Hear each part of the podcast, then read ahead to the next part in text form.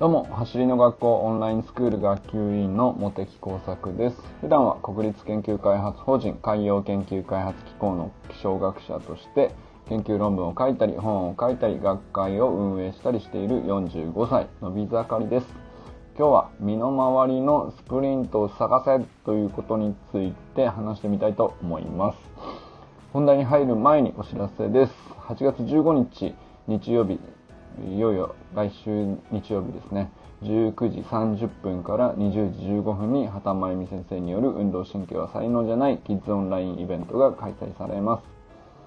畑真由美先生が今一番力を入れて取り組んでおられる子供の運動神経を育てるためのコーディネーショントレーニングプログラムになります。え、コーディネーショントレーニングプログラムっていうとですね、ちょっと横文字長くて、え、どんなことなのって思うかもしれないですけど、えー、まあ、具体的には Zoom の画面を通じてですね畑先生といろんな動きを真似しながら遊んでみるっていう感じのプログラムになっております。まあ、畑先生がねあの本当にオフラインでもオンラインでも非常に子供とのコミュニケーションがねすごく上手な方なので、まあ、呼びかけに応じて畑先生との動きを真似しながら一緒に遊んでみると、まあ、結果的にね45分間の中で、えー、運動神経を適切につなげていくっていうのかな、あのー、まあいろんな動きの中で適切な順番でつなげていくべきものがあるんですけど、まあ、それがコーディネーショントレーニングっていう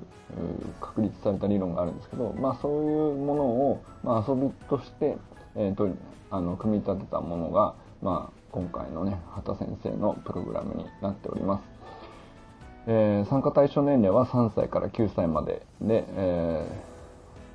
ー、参加対象年齢のお子さんをお持ちの保護者さんもぜひぜひ参加を検討してみてください。畑真由美先生の運動神経は才能じゃないキッズオンラインの日程は8月15日日曜日19時30分から20時15分で参加費は1家族税込1100円です。参加申し込みは概要欄のリンクから行ってください。それでは本題なんですけど、今日はね、身の回りのスプリントを探せということについて話してみたいなと思います。あの、今ね、えー、今日閉幕なのか、オリンピックが。えー、もういよいよね、オリンピックも決勝とか、あの、本当に、どんどん、あの、最後の最後のね、金メダルをかけた戦いみたいなのがここ数日ずっとありましたけど、えー、やっぱりね本当にレベルの高い中の本当トップアスリートの中の頂点を決める試合の中であと一歩前に出るみたいなシーンでね、えー、やっぱそういうところにきっとねスプリントの差があったりするんじゃないかなとか思いながら、えー、見ていたんですけどありましたね。えー、昨日の、えー、サッカーの決勝戦スペイン対ブラジルの決勝戦だったんですけど、えー、見てた人いますかね？あのー、決勝、えっ、と、1対1で延長戦になったんですよね。90分間で、え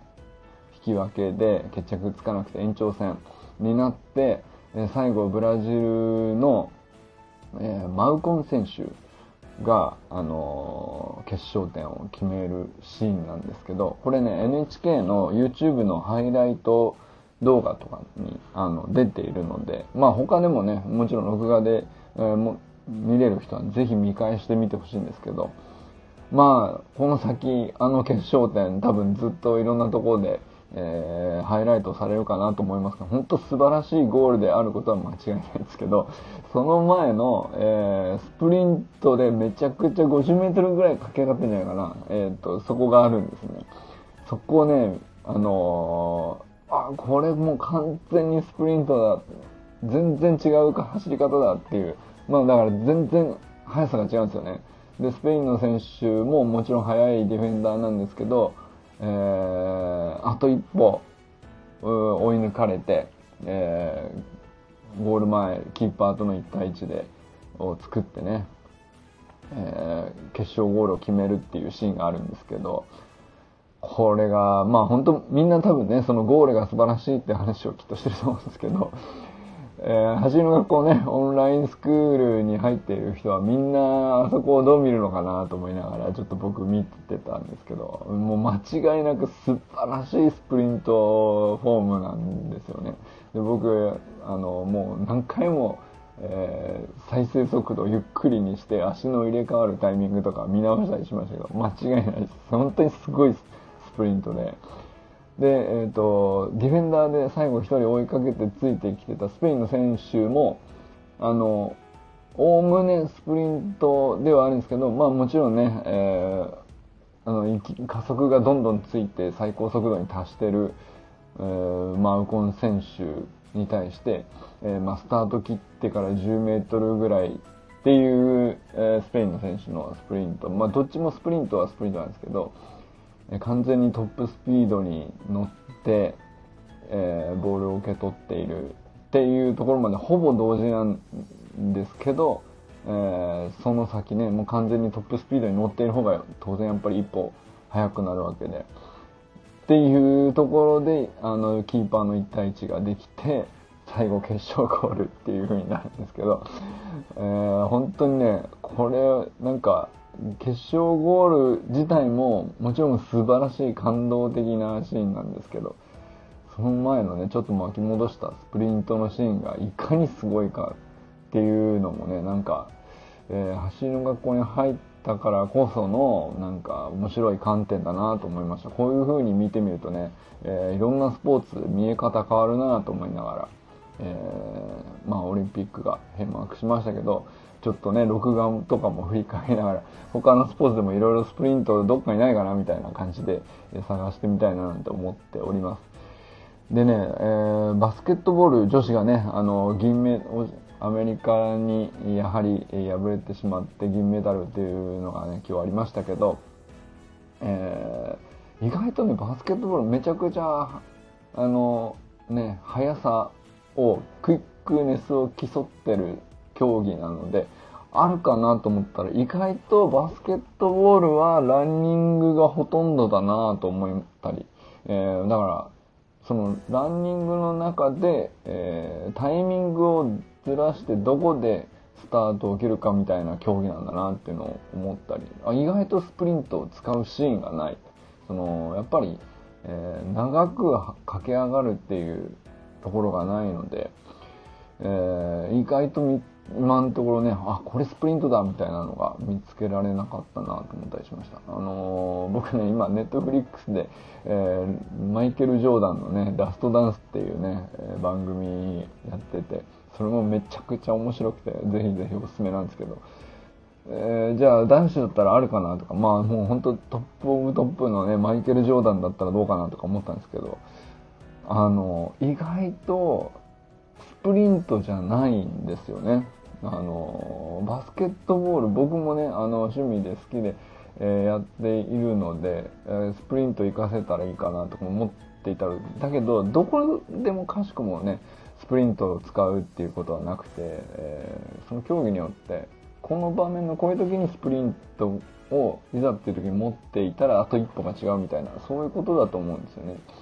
なかなかまだ今のところ見つけられてないです。でまあサッカーの場合はねそのドリブルだとか、え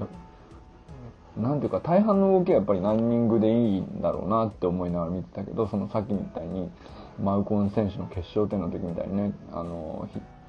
逆サイドを駆け上がって、えー、大きなロングフィードパスを受け取ってみたいな時はもう完全にスプリントをできるかできないかでそのパスを受けれるか受けられないかのね一歩が違うみたいなことはあるのですけれども今んとこね、バスケは、あの、まあ、動く展開も早いし、ちょっと、あの、コートが狭くて、えー、見つけづらいっていうのもあるんですけど、ちょっと見つけれてないなっていう感じがあります。で、あとですね、まあ、オリンピックだけじゃなくて、ちょっと面白かったのが、昨日の、えー、カジサックチャンネル皆さん知ってますかね？まあ、あの、すごい、えー、芸人 YouTuber の中でももうトップのね、えー、YouTube チャンネルありますよね。あの、僕本当大好きなんですけど、えー、カニサックチャンネルで、えー、50メートル走を測ってみたっていう企画ものを昨日たまたま上げていって、で、50メートル走を測ったら信じられないタイムが出ましたとかって言って、こうね、えー、カジサックが走ったりしているんですけれど、あの、それとかもね、やっぱり、その、ただね、カジサックの企画ものとして、もちろん面白いんです、バラエティとしてね。なんですけど、えー、スプリントフォームとして見たら面白いと思います。